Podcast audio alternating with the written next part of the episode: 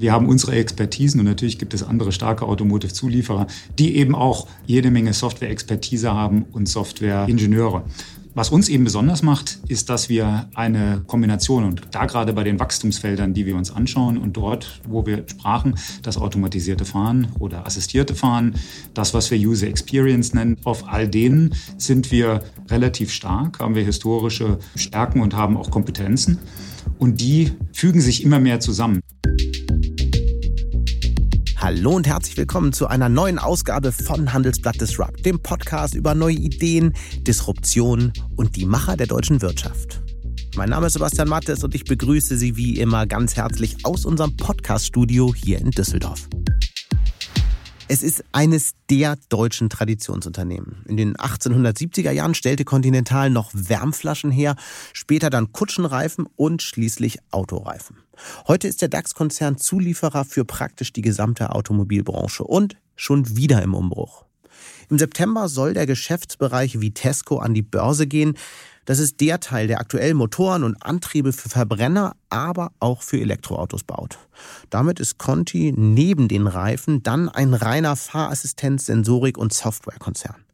Am Ruder sitzt seit Ende vergangenen Jahres ein Eigengewächs des Konzerns, und zwar Nikolai Setzer. Er hat die anspruchsvolle Aufgabe, sich selbst und seine Mannschaft aus alten und zum Teil verhärteten Strukturen herauszubrechen und auf die neue, digitale, agile und nachhaltige Autowelt einzuschwören. Aber habe ich mich gefragt, ist Conti nicht viel zu komplex für diese neue Welt? Wie reagiert der neue Chef auf die nochmals größeren Herausforderungen seit Corona? Die immer noch bestehenden Lieferengpässe bei Chips und ganz besonders auf die Offensive der großen amerikanischen Tech-Konzerne in Richtung Autosoftware. Höchste Zeit, einmal bei Nikolai Setzer in Hannover durchzuklingeln.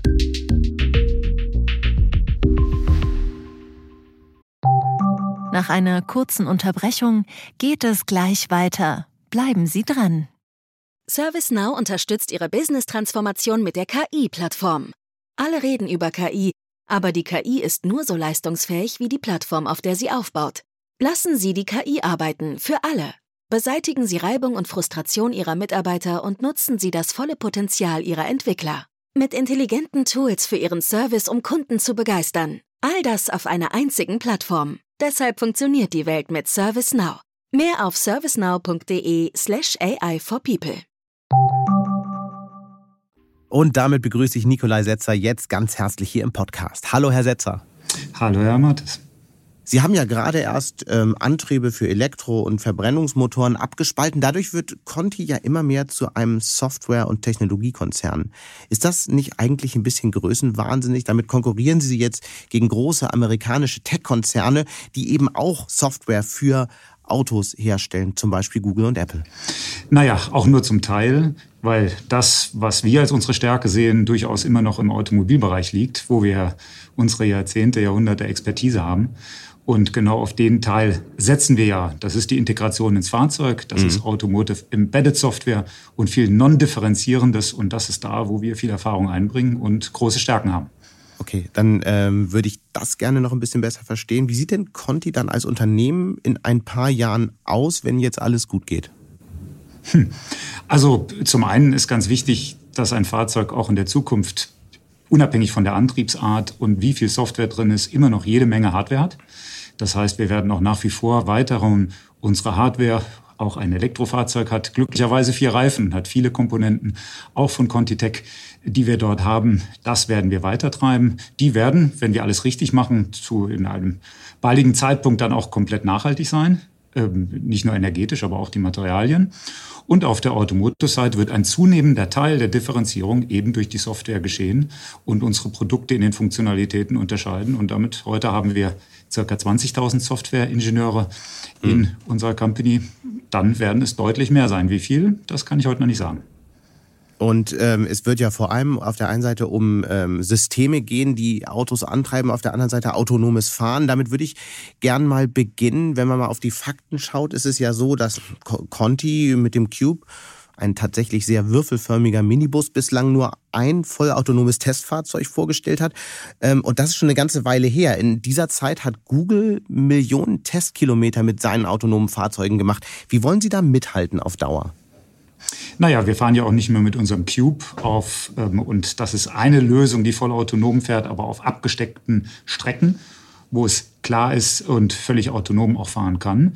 Mhm. Unsere Systeme sind ja in vielen Millionen Fahrzeugen und fahren und äh, wir sammeln diese Daten. Wir fahren auch viele ähm, Feldtests mit unseren Kunden, die unterschiedliche Funktionalitäten haben, ein Radar, eine Kamera aber auch ein komplettes System von uns.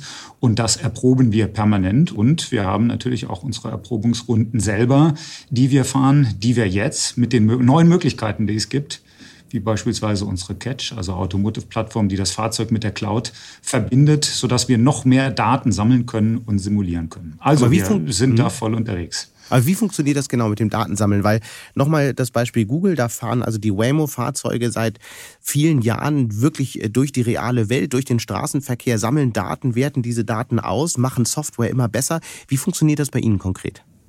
Naja, unsere Fahrzeuge fahren auch durch die Welt. Die fahren entweder von Testfahrern oder von, von realen Fahrern im Feld. Und ähm, wie ich eben sagte, durch äh, neue Anbindungen. Und da sind wir eben, weil die Datenmengen so wahnsinnig groß werden. Man kann sich mhm. das vorstellen, wenn alle diese Sensoren in Echtzeit senden und man wirklich jede, jedes Bild und jede Radarinformation, die man ähm, gerne generiert, weil daraus aus diesen Daten kann man später Informationen machen. Wenn man all dies sammelt und dann am besten auch noch in Echtzeit auswerten muss, dann muss, braucht man schon äh, die Cloud, um da effizient zu sein. Und diese Fahrzeuge, die unsere Komponenten drin haben, die senden eben über diese ähm, Konnektivitätsschnittstellen die Daten in die Cloud. Und dort wird von Tausenden von Entwicklern von uns dann die Umgebung simuliert, Modelle aufgebaut und wieder neue Funktionalitäten zurück ins Fahrzeug gebracht. 500.000 mhm. Testkilometer hat Waymo letztes Jahr gemacht. Wie sah es da bei Ihnen aus? Ich habe sie nicht gezählt, aber es werden auch viele, viele, viele gewesen sein. Also Sie können da mithalten. Och, das denke ich schon. Wobei die Frage ist ja wirklich, wie viel Daten kriegt man an welcher Stelle? Ähm, es nützt ja nichts, wenn man nur in einer Stadt fährt oder in zweien. Ähm, wir als weltweiter Zulieferer müssen natürlich auch sehen, dass wir den, auf diesen unterschiedlichsten Möglichkeiten, Rechtsverkehr, Linksverkehr, Stadt, ähm, draußen auf dem Land und, und, und, in diesen verschiedensten Komplexitäten unsere Erfahrungen sammeln. Das heißt, es ist gar nicht mal so die Summe an einer Stelle, sondern eher die Unterschiedlichkeit in der Heterogenität, die Use Cases sozusagen, die man abdecken muss. Und die mhm. sind global. Und da ist es schon am besten, wenn man ein breites Portfolio hat an Kunden, ein breites Portfolio hat an Ländern und Strecken und sich daraus bedienen kann und gemeinsam daraus lernen kann. Das heißt, Sie nutzen auch Daten von Fahrzeugen, die äh, in der Realität genutzt werden und nicht nur von Testfahrern durch die Gegend gefahren werden? Dort, wo wir natürlich Zugriff zu den Daten haben und die Schnittstellen, dort, wo wir auch mit unseren Kunden entwickeln, benutzen wir auch gemeinsam, tauschen uns ja auch mit unseren Kunden aus, ähm, benutzen auch gemeinsam Datensätze, um mhm. eben noch besser zu werden. Ich habe das nie verstanden, warum das nicht viel intensiver gemacht wird. Die Fahrzeuge sind ja überall unterwegs. In der Regel passiert mit den Daten bisher aber nichts. Ärgert Sie das nicht ja, manchmal? Das glauben Sie vielleicht. Da passiert schon jede Menge. Ähm, Sie müssen allerdings auch sehen, Sie haben da viele Terabytes, die permanent generiert werden. Sie müssen diese Daten auch erstmal aus dem Auto rausbringen und dann in Ihre Entwicklungsumgebung, um sie dort relevant auszuwerten. Mhm. Das ist gar nicht so einfach. Das müssen Sie erstmal realisieren. Dafür ähm, haben wir Lösungen geschaffen und das wird auch immer schneller. Was früher dann Wochen dauerte in der Entwicklungszeit, geht dann jetzt in, in Stunden, weil einem diese Daten einfach auch schneller zur Verfügung stehen. Mhm. Sie haben eine Kooperation mit Amazon eingegangen, gerade um solche Dinge zu tun, Daten ähm, schneller zu analysieren. Wie wird denn diese, ähm, diese Kooperation sich entwickeln über die nächsten Jahre? Was ist da Ihre Vision? Na, die Vision ist, dass wir als zwei, also wir bringen unsere Automobilexpertise rein und das, was wir insbesondere auch mit Elektrobit, unserer unserem Automotive Software Arm haben, sozusagen unser Know-how, unsere Hardware. Wir haben ja auch Zentralrechner, die wir bereits in Serie liefern. Amazon bietet eben die Cloud-Kompetenz und die Compute-Kompetenz. Mhm. Unsere Vision ist, dass wir dadurch eben die Daten in Echtzeit in die Cloud befördern, Software, Sensorik, Big Data machen können und somit sehr schnell skalierbare Rechenkapazität haben, die wir nutzen können und über maschinelles Lernen immer weiterkommen und dadurch eben in beide Richtungen kommunizieren. Zum einen mhm. die Daten in die Cloud schicken, dort mit Modellen und Algorithmen künstliche Intelligenz nutzen, also Datenmanagement betreiben, aber auch trainieren von Modellen, äh, virtuelle Simulationen und dann später auch wieder Updates in die Fahrzeuge schicken, sodass die Software und damit die Funktionalitäten im Fahrzeug immer besser werden. Ist das nicht eine gefährliche Abhängigkeit, wenn man äh, mit den ähm, Konzernen, mit den amerikanischen Konzernen, Datenunternehmen in dieser Form zusammenarbeitet? Es geht ja nicht nur darum, Daten zu lagern, sondern auch Daten zu analysieren. Wo endet da Partnerschaft und wo beginnt da Konkurrenz? Also zum einen sind wir nicht ähm, exklusiv gebunden. Wir können natürlich auch, insbesondere wenn Kunden einen anderen Partner haben für die Cloud, äh, gibt ja auch Wettbewerber von mhm. AWS, dann sind wir genauso in der Lage, ähm, in diese Cloud zu nutzen, beziehungsweise diese Daten dort einzubringen. Wir sehen aber, dass mit einem Partner, und da ist AWS eben ein sehr starker und sehr kompetenter, dass wir die Schnittstellen deutlich schneller bedienen können, die Simulationsmöglichkeiten, die es dort gibt, auch schneller nutzen können. Und im Sinne von Datenschutz, Lokalisierung, Vertraulichkeit ist ähm, Amazon oder AWS auch ein sehr, sehr starker Partner, wenn man sich das in dem Umfeld anderer ansieht. Mhm bei diesen Kooperationen stellt sich mir immer die Frage, ob dann nicht am Ende doch die Gefahr besteht, dass ein Unternehmen wie Conti nachher nur noch der Lieferant von Sensoren und von Hardware ist und die Software dann eben doch von den großen Konzernen, von Alphabet, äh, Google oder äh, von Amazon kommt. Das ist jetzt die Frage, welche Software? Ähm, wie ich schon sagte, muss man differenzieren. Software ist nicht gleich Software. Diejenige, mhm. was die Funktionalitäten angeht und das, was beispielsweise die Apps angeht, da wird natürlich jeder Fahrzeughersteller hat ein sehr großes Interesse, dass er bei diesen Apps auch mit ganz vorne ist und bei diesen Apps auch ganz viel ähm, selber macht. Ähm, natürlich haben diese Tech-Giganten auch Interesse an den Bereichen, die sie abdecken. Mhm. Wenn wir alle insbesondere in die non-differenzierenden Teilen schauen, also beispielsweise ein, Oper ein Operatings, ein Betriebssystem einer ECU, ein Betriebssystem eines Zentralrechners, das allerdings auch erforderlich ist und permanent adaptiert werden muss auf die automotiven Bedürfnisse, wo es darum geht, ähm, Softwarepartner zu integrieren. Also mit unserem ähm, iCars bei VW beispielsweise, wo wir unseren ersten Zentralrechner reingebracht haben, da waren das mehr als 20 Lieferanten, die es zu integrieren und zu orchestrieren galt. Da sehen wir insbesondere unsere Kompetenz, wo es die Integration innerhalb des Automobils, die verschiedenen Anforderungen und auch die Sicherheitsanforderungen, die es im Fahrzeug gibt, dort haben wir unsere Expertise, dort kommen wir mhm. her. Und ein AWS, ein Google und all die, die haben insbesondere auf der Consumer-Welt eben ihre Stärken und in der Cloud, wie ich schon sagte. Und mit dieser Kooperation, also die einen wie die anderen, ähm, so kann man äh, miteinander gewinnen, indem man die Stärken von beiden beziehungsweise von dreien, der Fahrzeughersteller ist natürlich auch mit dabei, dabei bestmöglich nutzt. Das ist ja die Basis sozusagen für Autobetriebssysteme, auf denen dann die differenzierenden äh, weiteren Systeme aufgesetzt werden. Ähm, aber wenn man sich das im Detail anschaut, dann ist es dann doch so, dass Volvo auch in dem Feld auf Google setzt, äh, Stellantis auf Foxconn, äh, VW entwickelt vielleicht irgendwann ein eigenes System. Wer bleibt denn dann noch für Conti am Ende? Naja, Foxconn ist ja ein gutes Beispiel. Ähm, da geht ja nicht alles dorthin sondern auch die sprechen immer wiederum nur über einen Teil. Und auch dort ist der Teil insbesondere an den Funktionalitäten. Mhm. Die Funktionalitäten, diejenigen, die der OEM mitbestimmen kann, wo er sich auch an der Stelle mit jemand mit starker Erfahrung in Consumer Electronics bedient. All das, was dahinter ist, und das ist 60 Prozent des Softwareanteiles, das ist nicht das, was der Kunde draußen sieht. Das ist nicht das, was, womit sich der OEM oder ein Consumer Electronics ähm, Experte differenziert und sein Wissen ganz geballt einbringt, dass dahinter diese 60, da ist, sehen wir unser Feld und in dem Feld ähm, sind diese Tech-Giganten nicht unbedingt unterwegs. Kann sein, dass sie das tun, das können sie auch gerne machen. Das ist ihre freie Wahl, aber dort ist natürlich auch jede Menge Automotive Wissen ähm, und Erfahrung. Da geht es um Sicherheit, da geht es um ähm, alle möglichen Hintergründe, die man auf der automobilen Seite weiß. Das muss man sich dann auch erstmal arbeiten und da muss man da auch erstmal reinkommen. Und man muss was, da auch rein wollen. Was kann denn Conti, was, was alle anderen in dem Feld nicht können, wenn wir gerade über diese Basis für Autobetriebssysteme sprechen? Naja, wenn Sie von allen anderen sprechen, ähm, wir können natürlich nicht alles äh, besser als alle anderen. Ähm, wir haben unsere Expertisen und natürlich gibt es andere starke Automotive-Zulieferer, die eben auch ähm, jede Menge Software-Expertise haben und Software-Ingenieure.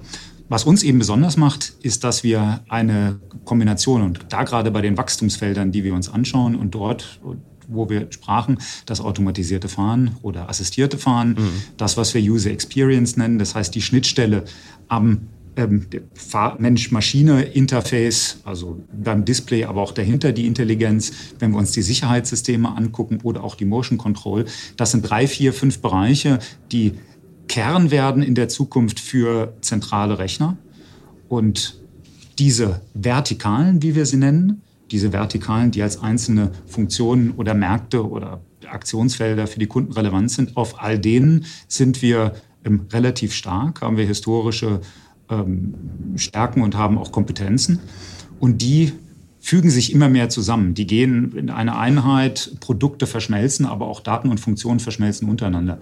Und dieses zusammen mit dann der, dem Architekturwissen, dem Softwarewissen, bildet dann eben die Möglichkeit für uns, dass wir vertikal und horizontal integrieren. Das heißt, dass wir dort Synergien nutzen und so Produkte nicht nur skalieren auf der einen Seite, und das kann mhm. eben dann auch nicht jeder, auf der einen Seite, auf der anderen Seite eben auch die Möglichkeit haben, bestimmte Funktionalitäten nach vorne zu treiben.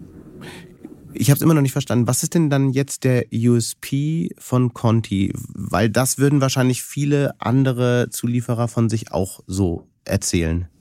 Das glaube ich nicht, wenn Sie sich die Portfolien angucken. Es gibt nicht so viele, die eine Bremsen, eine starke Bremsen- und Motion-Einheit haben, die hm. gleichzeitig auch noch im Display Geschäft beziehungsweise Instrumentcluster sind, die dann daneben auch noch Smart Mobility Kompetenzen haben, die dann beim automatisierten Fahren, assistierten Fahren dabei sind, also diese vier Vertikalen, die dann auch noch, wie wir es beispielsweise mit Elektrobit haben, eine substanzielle Softwareeinheit, die sich um Automotive Embedded Software kümmert und dann eine Architektur- und Networking- oder Konnektivitätseinheit hat.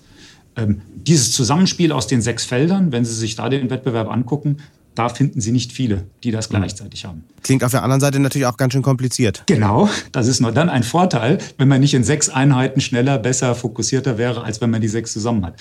Aber da kommt das wieder, was ich eingangs gesagt hatte, zusammen. Ähm, dadurch, dass die Funktionen immer mehr verschmelzen, so beispielsweise, äh, wenn man sich anguckt, dass in Displays ja inzwischen auch schon Kameras installiert sind, die eben die Kabine-Sensoren, die für Sicherheitsaspekte äh, wichtig sind, ist man angeschnallt, wie sitzt man, muss sich eben den Fahrer aufmerksam machen, ist der Fahrer aufmerksam, ähm, was wiederum mit dem automatisierten Fahren zu tun hat. Das heißt, diese Daten, die gegeneinander wichtig sind und ausgetauscht werden und diese Funktionalitäten, die greifen immer mehr ineinander. Und da hilft die Kompetenz aus den einzelnen Bereichen zusammen mit der Architekturkompetenz eben aus diesen Bereichen mehr zu machen. Nur mhm. wenn wir das effektiv gestalten und eben aus den sechs mehr machen als sechs Einzelstücke, nur dann haben wir wirklich an der Stelle einen Vorteil. Da haben Sie recht. Sie haben ja sicher mal im Tesla gesessen, oder? Richtig. Was ist Ihnen da so durch den Kopf gegangen? durch den Kopf gegangen, schönes Auto, schöne Funktionalität, mhm. sehr ähm, kundenfreundlich wie ein äh, fahrendes Smartphone, kann man sagen. Gibt es denn irgendwas, was äh, Tesla kann, was die deutschen Hersteller nicht können? Das will ich jetzt so nicht beurteilen. Ähm, man kann an der Stelle eben nur immer wieder sagen, dass Tesla natürlich eine ganz andere Legacy, wie man so schön hat, Historie. Sie haben eben von dem Smartphone sozusagen angefangen, hm. von dem Chip beziehungsweise der Elektronik, der Architektur und haben darum das Auto gebaut, währenddessen natürlich alle historischen Autobauer vom Automobil kommen und dann in den Rechner beziehungsweise in die Software gehen. Beide Ansätze äh, führen zum Ziel oder können zum Ziel führen. Wer es besser macht, wird sich am Ende weisen. Mhm. Gerade Tesla hat ja auch ähm, neue Geschäftsmodelle etabliert. Zum Beispiel kann, können dann weiter automatisierte Fahrfunktionen hinzugebucht und ähm, draufgeschaltet werden, automatisch ähm, über eine reine Softwareverbindung. Ähm, Gibt es äh, für Conti auch Möglichkeiten, gerade beim hochautomatisierten Fahren möglicherweise neue Geschäftsmodelle zu testen? Gibt es da neue Einnahmequellen, über die Sie gerade nachdenken? Na, die wird es mit Sicherheit geben. Ich erwähnte ja vorhin schon eingangs die, die Catch, die Plattform, die das Fahrzeug sozusagen an die Cloud anbindet. Mhm. Und darüber entstehen ähm, sicherlich nicht nur für das automatisierte Fahren, man kann auch an alle anderen Funktionalitäten und Komfortfunktionen im Fahrzeug sprechen. Durch diese Datenbasis, die man hat, den Austausch und neue Funktionalitäten, die man entwickeln kann, kann man ein Fahrzeug sozusagen permanent updaten. Man kann ihm neue Funktionen geben und da kann man sich natürlich vorstellen und da schauen wir natürlich auch rein, was hat entsprechenden Kundennutzen, was wir liefern können. Aber es ist natürlich auch klar, dass in vielen Bereichen der OEM ähnliches Interesse hat und auch einige Funktionen anbietet. Das, das ist ja meine nächste Frage. Genau. Wie ändert genau. sich denn dann das Verhältnis äh, gerade zu den Herstellern? Also das müssen wir natürlich gemeinsam machen. Das kann, sollte ja nicht jeder auch, hat auch nicht die Möglichkeit, in das Fahrzeug selber einzudringen. Mhm. Da muss man natürlich auch aufpassen, weil jede Funktion, die dort kommt, kann vielleicht auch was anderes äh, bewirken wollen. Das heißt, da muss man ganz eng zusammenarbeiten. Und das tun wir auch mit den OEMs und besprechen, welche Funktionalitäten kann man denn wie mit dem OEM über selber oder mit über ihn anbieten, was den Fahrernutzen am Ende erhöht. Mhm. Immer wieder wird ja auch über die äh, chinesischen Angreifer im Elektroautosegment gesprochen. Wer ist eigentlich aus Ihrer Sicht äh, gefährlicher? Ist das Tesla oder sind das die Chinesen? Ach, das will ich gar nicht beurteilen.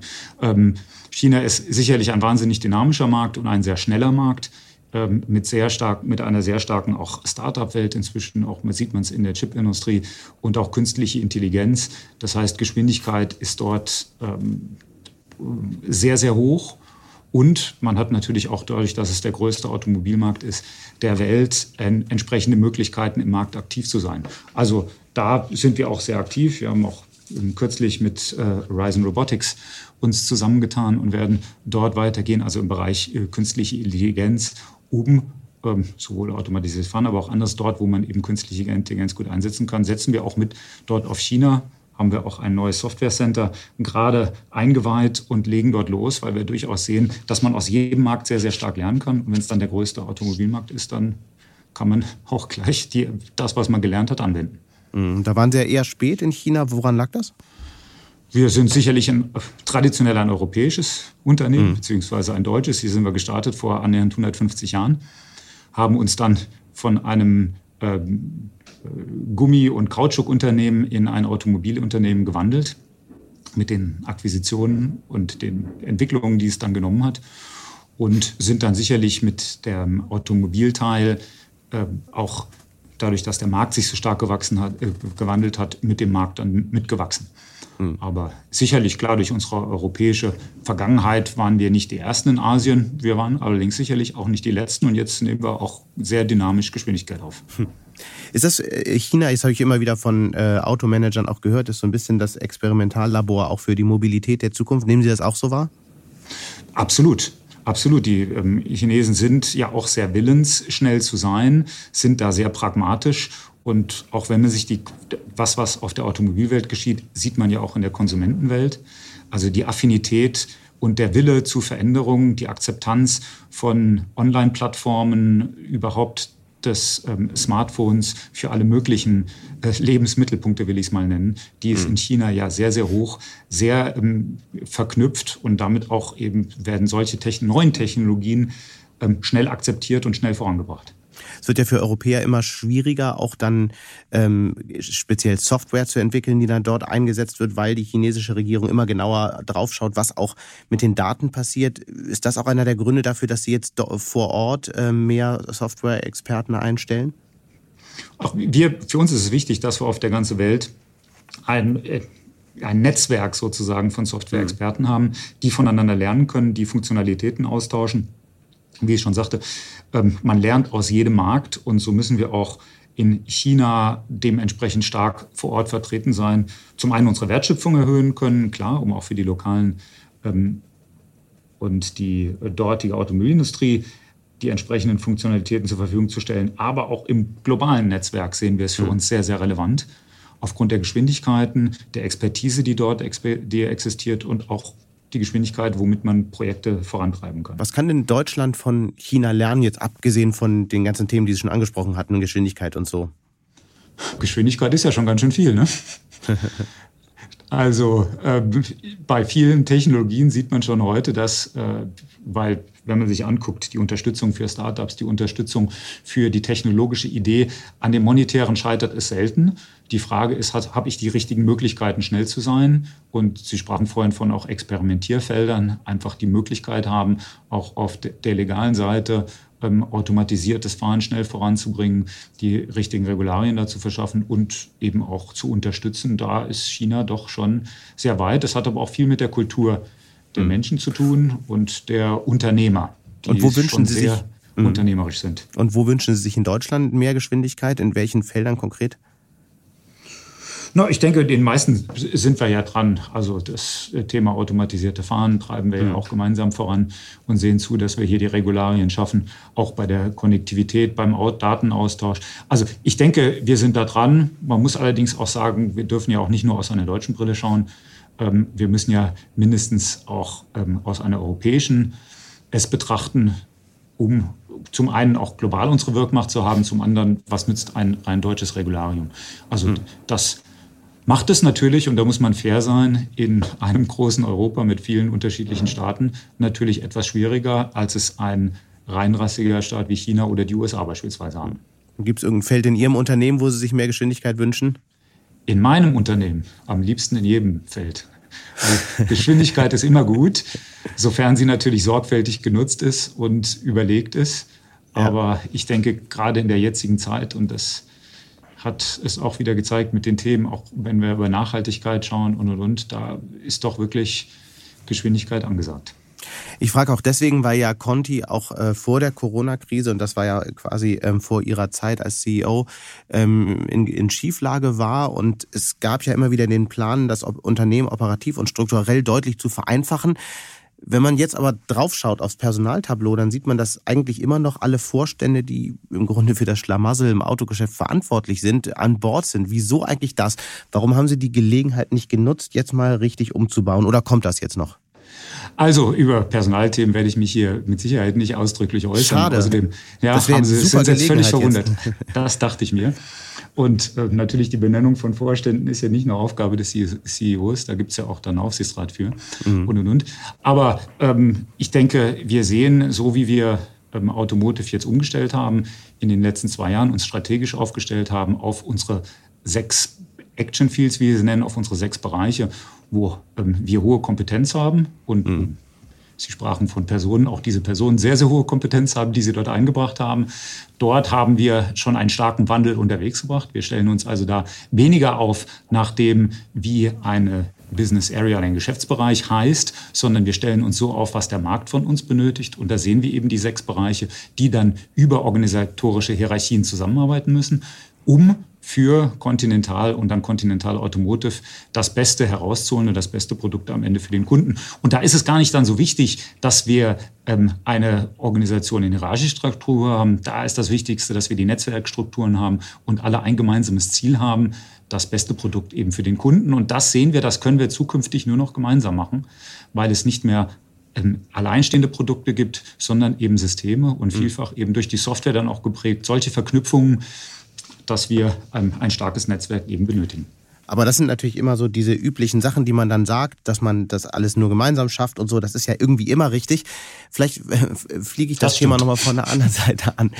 Wenn Sie äh, Conti heute neu erfinden würden, wie, was wäre dann eigentlich anders? Oder würde man es überhaupt nicht mehr so machen, wie es jetzt gerade ist? Naja, das ist jetzt ein weites Feld. Ähm, als Conti erfunden wurde, gab es noch keine Automobile vor 150 Jahren. Da hat man eben Kutschenräder äh, mit Gummibezügen äh, beschichtet, sage ich mal, mhm. Wärmflaschen gemacht. Und dann später wurde erst der Reifen erfunden.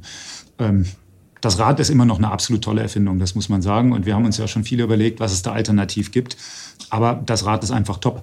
Und deswegen gibt es den Reifen heute noch. Und deswegen wird es Ihnen aller Voraussicht nach, uns ist heute nichts Besseres eingefallen, auch noch in vielen Jahrzehnten geben. Das heißt, das ist, kommt bei der Erfindung immer vor. Und in unserer Vision Zero, wie wir das sagen, also der Vision zu keinen Verkehrstoten und am Ende am besten keinen Unfällen, dann gibt es auch keine Verkehrstote, ähm, da spielt der Reifen einfach eine ähm, einzigartige Rolle, zusammen mit der Bremse. Wir haben immer auf Sicherheitstechnologien gesetzt und da haben wir unseren Visionsbereich aus dem Gummi Comver, der gehört eben auch dazu, unsere Contitech-Kollegen. Und wenn wir auf den Automotive-Bereich gucken, und das war ja auch Ihre Frage von vorhin, Zusammenarbeiten ist immer gut, das stimmt, da haben Sie vollkommen recht. Aber der Punkt ist, und das hat sich geändert, ist, dass die Produkte tatsächlich zusammenwachsen zu einem Produkt, kann man fast nahezu sagen. Und das ist sicherlich eine Herausforderung, wenn Sie wie wir im Automotive-Bereich ca. 100.000 Mitarbeiter haben. Und die müssen tatsächlich am Ende, ich übertreibe etwas an einem Produkt ab. Das ist anders als in der Vergangenheit, wo Sie sagen können, da haben Sie vielleicht fünf oder zehn oder 20 Einheiten. Klar müssen die auch mal miteinander zusammenarbeiten. Mhm. Aber die arbeiten ja nicht alle an einem Produkt am Ende des Tages. Aber Sie, und das ist schon eine neue Voraussetzung. Wenn ich das dann neu erfinden möchte, dann würde ich sagen, wäre es ja gut, wenn wir das alles schon hätten. Ähm, die Schwierigkeit ist dann noch, wie man 100.000 Leute zusammenarbeiten lässt. Das ist mhm. eine besondere Aufgabe. Weil wenn es doch wahr ist, was wir immer wieder äh, diskutieren, auch über die ähm, Automobilindustrie, dass im, in Zukunft Software eine überragend wichtige Rolle spielt, dann haben Sie ja jetzt das Problem, dass Sie einen ziemlich komplexen Laden führen müssen und konkurrieren mit gigantischen Anbietern, die sich voll auf Software konzentrieren können. Ist das nicht praktisch nicht zu schaffen? Ist es nicht eigentlich eine unmögliche Mission, mit denen zu konkurrieren? Weil sie immer mit dieser Komplexität arbeiten. Sie, sie können sich nicht voll darauf konzentrieren, ein umfassendes System fürs autonome Fahren, für, für Autobetriebssysteme zu bauen, sondern sie haben immer diese Komplexität. Oder sehe ich irgendwas nicht, was diese Komplexität am Ende doch rechtfertigt? Komplexität ist ja erstmal gut. Komplexität heißt ja, dass Sachen schwierig sind. Wenn sie einfach wären, dann bräuchte man uns nicht. Ähm, die Komplexität macht sie erst aus. Und wir haben, wenn wir in dem Softwarebereich uns das angucken, da haben wir Tausende von Ingenieuren, die sich völlig auf ihre Software fokussieren und konzentrieren und die das tun. Mhm. Eben Automotive Embedded Software, die machen kein Google-System, die machen keine Consumer Electronics, die machen ähm, nicht klassische ähm, Cloud Data Management. Das machen sie vielleicht auch mit ihren Daten, aber das ist nicht das, was sie entwickeln, sondern fokussieren sich und konzentrieren sich auf den Automotive-Teil von Softwareentwicklung, auf Betriebssysteme und wie man die ähm, weiterentwickelt, wie man sie verbindet mit der Cloud, wie das, was wir gemacht haben. Das ist schon ein Bereich, äh, das ist eine Besonderheit und da müssen wir eben die einzelnen Einheiten gemeinsam an diesem Produkt arbeiten lassen. Da kommen eben die Hardware-Produkte, die Hardware-Entwickler, die man braucht einen Server, das heißt, man braucht natürlich auch Chips, auf denen es läuft. Eine äh, Leiterplatten, auf denen das kommt. Dann hat man den, den Schornstein sozusagen, der von Amazon angebunden werden muss in die Expertise und all auf, darauf muss die Software laufen. Und diese einzelnen Gruppen arbeiten zusammen, aber jeder in seinem Bereich hat eine Expertise und eine Größe. Und das ist ähm, durchaus auch schon eine große Anzahl, die sich auf ihren Bereich voll fokussieren kann. Wie gesagt, mhm. 20.000 Softwareingenieure, das ist schon ganz schön viel. Das wird jetzt die, werden die nächsten Jahre zeigen, ob äh, Komplexität tatsächlich gut ist oder vielleicht doch ein Hinderungsgrund, gerade wenn es um Software geht. Aber ähm, wir können es jetzt nicht abschließend klären. Wir, können, wir wissen nur, dass die Komplexität weiter steigen wird. Die steigt nämlich exponal in den letzten ähm, Jahren, äh, Monaten, Wochen. Die geht immer weiter nach oben und heißt damit, dass man sich immer weiterentwickeln muss. Und wer stehen bleibt, wer die Komplexität natürlich nicht managt, der wird, wer rastet, der rostet. Nach einer kurzen Unterbrechung geht es gleich weiter. Bleiben Sie dran. Zinsen, Immobilien, Geopolitik, das Jahr der Entscheidungen. Das ist das Motto des diesjährigen Bankengipfels. Banken sehen sich gerade mit einer Vielzahl von Krisen konfrontiert. In dieser Situation sind unabhängige Information und Orientierung wichtiger denn je.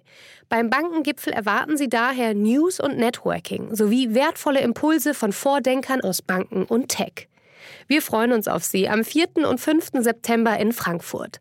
Mit dem Vorteilscode Bankengipfel24 erhalten Sie 15% auf den Teilnehmerpreis unter handelsblatt-bankengipfel.de. Sie müssen uns jetzt noch mal kurz einen Einblick geben in äh, Ihr Geschäft im Detail. Und zwar, wie, wie laufen eigentlich aktuell die Verhandlungen mit den Autoherstellern, gerade wenn es um ähm, Chips, die Lieferungen und die Engpässe geht. Man hört, dass es da aktuell ziemlich ruppig zugeht. Conti-Einkäufer werden angeblich von VW-Werksleitern Leitern übel beschimpft und angeblich belastet sogar das das Verhältnis zwischen VW und Conti. Stimmt das? Das kann ich nicht bestätigen. Das sind Gerüchte. Ähm, natürlich ist die aktuelle Chip-Shortage für alle eine sehr schwierige Krise und auch häufig mal eine emotionale, weil wenn man feststellt, dass man für den nächsten Tag nicht weiß, ob man ausreichend hat, dann ist das sicherlich eine schwierige Situation. Bisher haben wir das allerdings in guten, offenen, zugegebenermaßen manchmal natürlich auch emotionalen Gesprächen ganz gut hinbekommen. So haben wir immer ein gemeinsames Ziel, die Lieferkette, soweit es geht, am Laufen zu halten und gemeinsam mit allen Herstellern auf der Welt so viele Fahrzeuge zu bauen, wie es nur geht. Aber es wird ja jetzt ungemütlich. VW prüft Schadensersatzansprüche. Wir fokussieren uns voll, gemeinsam mit VW die Lieferkette am Laufen zu halten. Und das mhm. hat im Moment unsere gesamte Energie. Und das ist für uns auch derzeit das absolut Wichtigste. Sie haben bei CNBC vor kurzem ja darauf hingewiesen, wie, wie sehr der Halbleitermangel die Industrie noch beschäftigen wird. Da können wir mal kurz reinhören. The semiconductor shortage which we experience is an industry shortage. So you don't only see it in the automotive industry, you see it in consumer electronics, PlayStations, home office appliances, which skyrocketed, so to say, last year in terms of demand. They are all in short supply. So it's very difficult to predict when actually this industry shortage will be dissolved. However, we still expect that this will last um, during the whole year of 2021 and will be a major challenge for us, which we have to mitigate. Da würde ich jetzt gerne nochmal nachfragen. Das ist ja ein paar Wochen her, dass Sie das gesagt haben. Der VW-Einkaufschef meinte, dass es sich im zweiten Halbjahr wieder entspannen könnte. Bei BMW wiederum rechnet man damit, dass die, dieser Chipmangel auch in der ähm, schwierigen zweiten Jahreshälfte andauern wird. Was meinen Sie? Wir gehen davon aus, nach wie vor, dass der Chipmangel das ganze Jahr durchgehen wird. In der Zwischenzeit gab es ja auch nochmal ähm, Erdbeben und ähm, Brände in Japan. Es gab Winterstürme. Aktuell gibt es Covid-Ausbrüche in Malaysia und in ASEAN-Staaten. Dort findet, ähm, sind die größten Backends, das heißt die Teststationen, die, die Finalisierung der Chips und das, und das Verschicken und Packaging dann statt. Das sorgt auch wiederum für ähm, Schwierigkeiten und Disruptionen in der Supply Chain. Das heißt, hier geht es äh, nach wie vor weiter und es wird uns auch weiterhin beschäftigen. Wie sieht Ihre Prognose heute aus? Geht das jetzt immer so weiter? Für die nächsten Jahre weiß ich nicht. Ähm, aber ich meine, gut, Halbleiter werden immer ein Thema sein für die Automobilindustrie. Was wir doch zumindest jetzt gesehen haben innerhalb dieser ähm, Chip-Krise, dass substanzielle Investitionen getroffen wurden in viele Bereiche.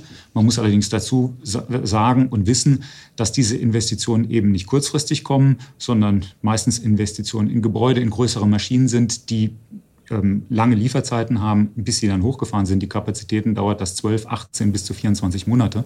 Das heißt, diese Kapazitäten kommen erst über die Zeit. Wie sich das dann im, hinsichtlich der Nachfrage entwickelt, ist natürlich abhängig auch von der Nachfrage.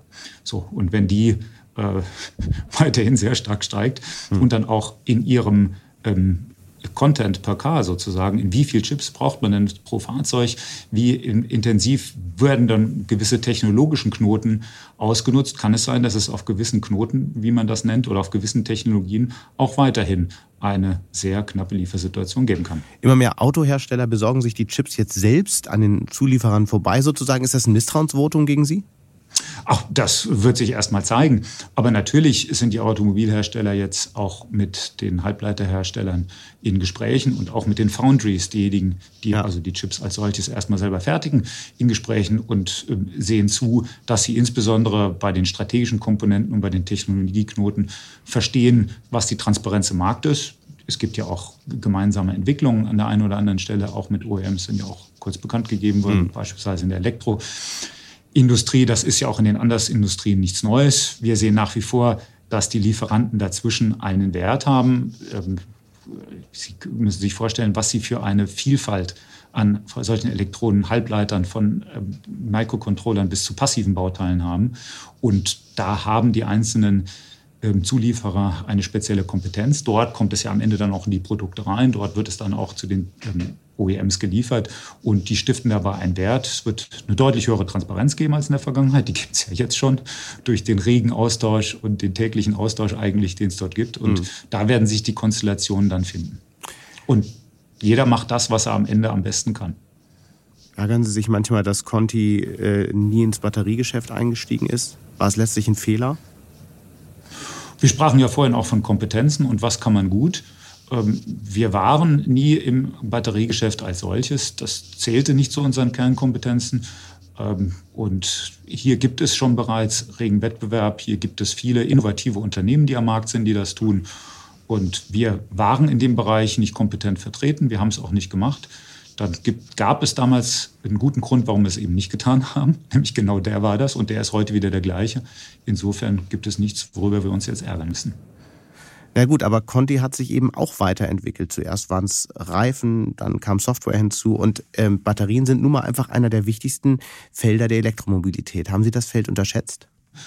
Dass alle vorsichtig sind, die großen Unternehmen, die sich im Automobilbereich recht gut auskennen, hat vielleicht auch einen Grund. Könnte man auch andererseits sehen. Könnte vielleicht sein, dass die alle reichlich überlegt haben und am Ende zum gleichen Schluss kamen. Mhm. Ähm, also nur die Tatsache, dass wir ein Automobilzulieferer sind und dass wir viele Produkte machen, macht uns noch nicht zu einem Batteriefachunternehmen. Das muss man einfach so konstatieren.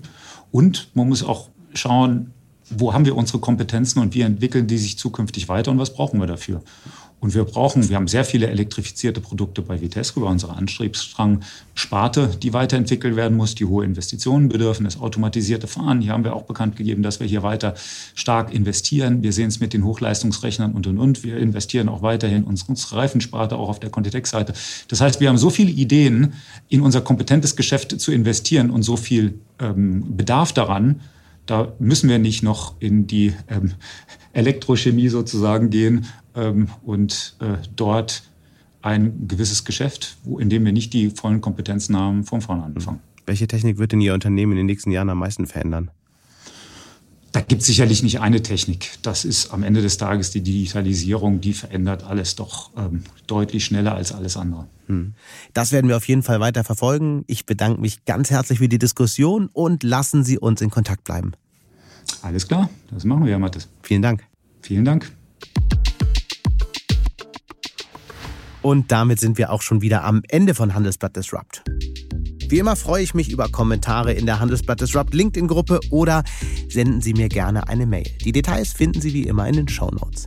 Danke an dieser Stelle auch für die Unterstützung von Alexander Voss und Regina Körner und Migo Fecke von professionalpodcast.com, dem Dienstleister für Strategieberatung und Podcastproduktion. Wir melden uns nächste Woche Freitag wieder. Bis dahin wünsche ich Ihnen eine schöne Woche und interessante digitale, aber natürlich auch analoge Zeiten. Ihr Sebastian Mattes.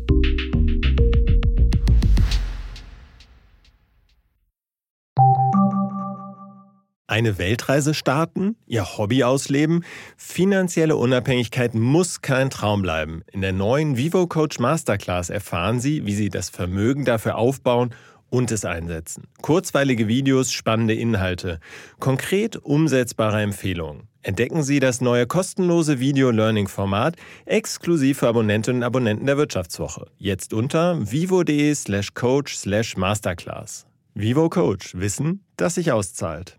Thank you.